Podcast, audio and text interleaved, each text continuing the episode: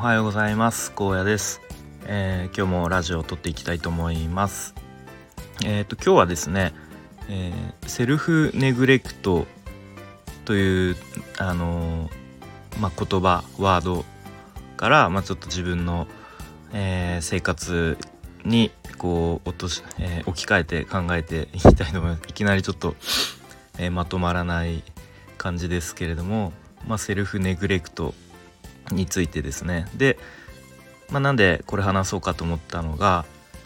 まあ、なんか最近このパターン多いですけれども先日 Voicy でちきりんさんの放送で、まあ、このセルフネグレクトっていう、えーまあ、ことについて話していたので、まあ、それを、えー、踏まえてというかそこから、まあ、自分に置き換えて話話そうかなというふうに思いました。でまあ、ちょっとこう若干ネガティブな内容になりそうなんですけれども、まあ、最終的にはこうちょっと前向きな方向に結論というか持っていきたいなという、まあ、全体の流れでございます。で、まあ、セルフネグレクトって何だろうと思って、まあ、軽く調べてみたら、まあ、ざっくり言うと、えーまあ、個人のえー、保健衛生生活環境などのセルフケアが不足している状況。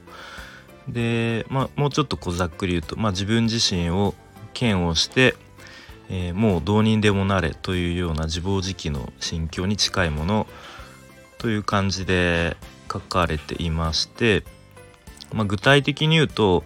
と、まあ、例えばゴミを捨てないでどんどんゴミ屋敷になっちゃうとか,、まあ、なんかお風呂に入るのも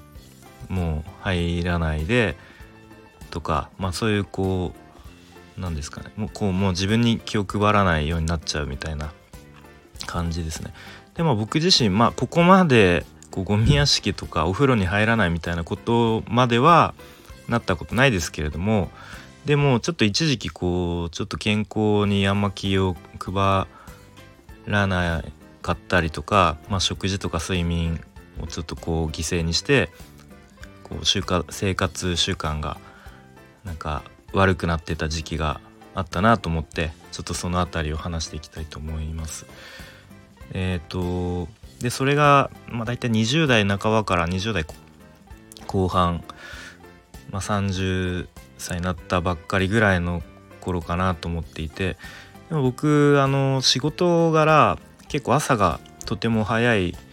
えー、仕事をしていましてで、まあ、もちろんそれで睡眠時間が、えー、まあ、毎日少なかったですね。本当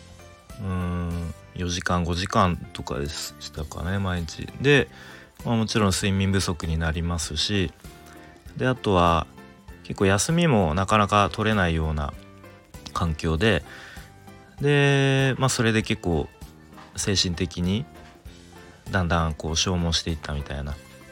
で休みの日でも結構朝だけ職場行ってとまあなんかシフト作ったりとかシフトっていうのはあのなんか店舗の実店舗の運営みたいなまあ簡単に言うと店長をやっていてで、まあ、休みの日もこう朝だけ人がいないみたいな時は行って、まあ、穴埋めみたいな感じでやったりしてでそれやってるとだんだんこうもう職場行くのが当たり前みたいになっちゃっていてなんかこう休みの日でも行かないとちょっと不安みたいな自分がこう朝だけでもこうちょっとあの整えて行かないとちょっと不安みたいなうん感じの、まあ、マインドになってましたね。あとは結構職場の人間関係で消耗したりとか結構アルバイトさんでもあの主婦でもう10年やってますみたいな人とかはすごく発言力があったりして店長にもガンガン噛みついてきたりとかなんか謎のうーんもう50代ぐらいのおじさんがなぜかあのなんだろうなフリーターみたいな感じでいてまたその人もこう結構噛みついてきたりしてまあそういうので消耗したりしてましたね。あとはまあ、このまま自分は5年後10年後どうなってるんだろうみたいな。あの入社した時はすごい尊敬してる先輩の人がいて。まこれ昨日とか話してたかななんか、うん、なんかそういう風に自分もなりたいなと思ってたんですけれども、まあ、だんだんその人もこうなんか会社に染まっていってしまったというかこ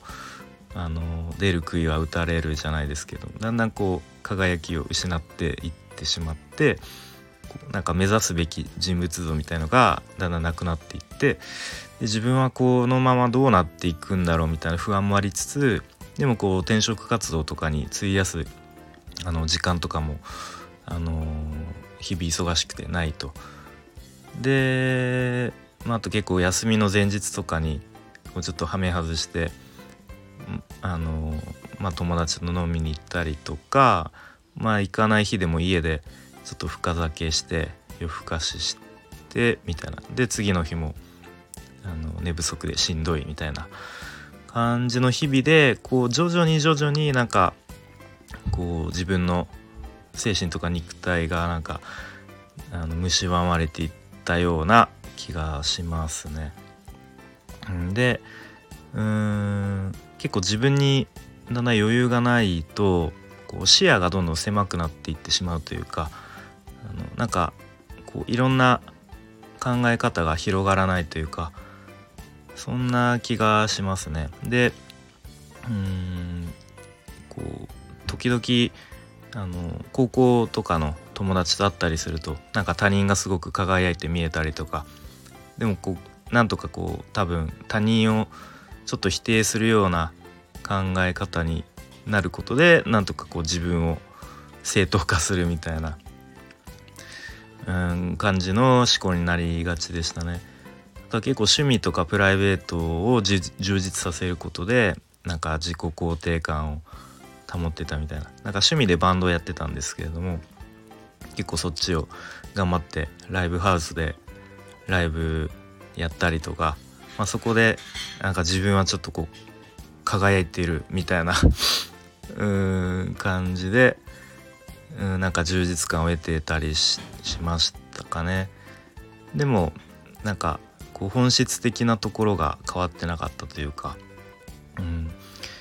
で、まあ、結婚したり子供ができたりするとこう仕事とこう家庭とかプライベートのバランスもなかなか最初はうまく取れずに、えー、なんかそこでもこうギクシャクというか、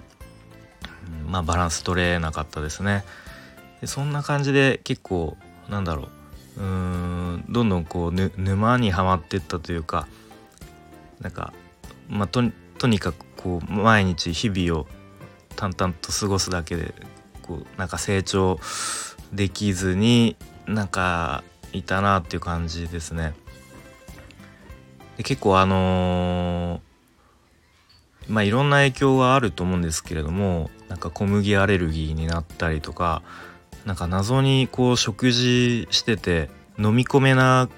飲み込めないんですよねたまに最近もあるんですけどなんか飲み込めないくてこうちょっと苦しいみたいなとかあとは、うん、結構肌肌荒れとかしていやそういうところにこうあのちょこちょこ影響が出ていたなって思いますね。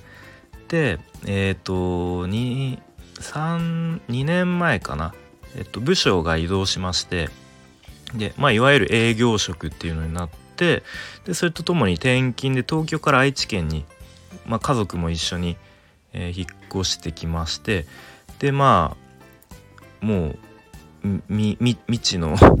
地というか友達もいないし職場の人間関係も一からっていう状況でで仕事の、まあ、拘束時間が減って、まあ、休日も取りやすくなったっていう感じでもうガラッと環境が変わったんですねまあ良くも悪くもなのか、まあ、ちょっと友達いないのは寂しいですけれども、まあ、そういう仕事の環境は割と良くなったと。で自分の時間が増えて結構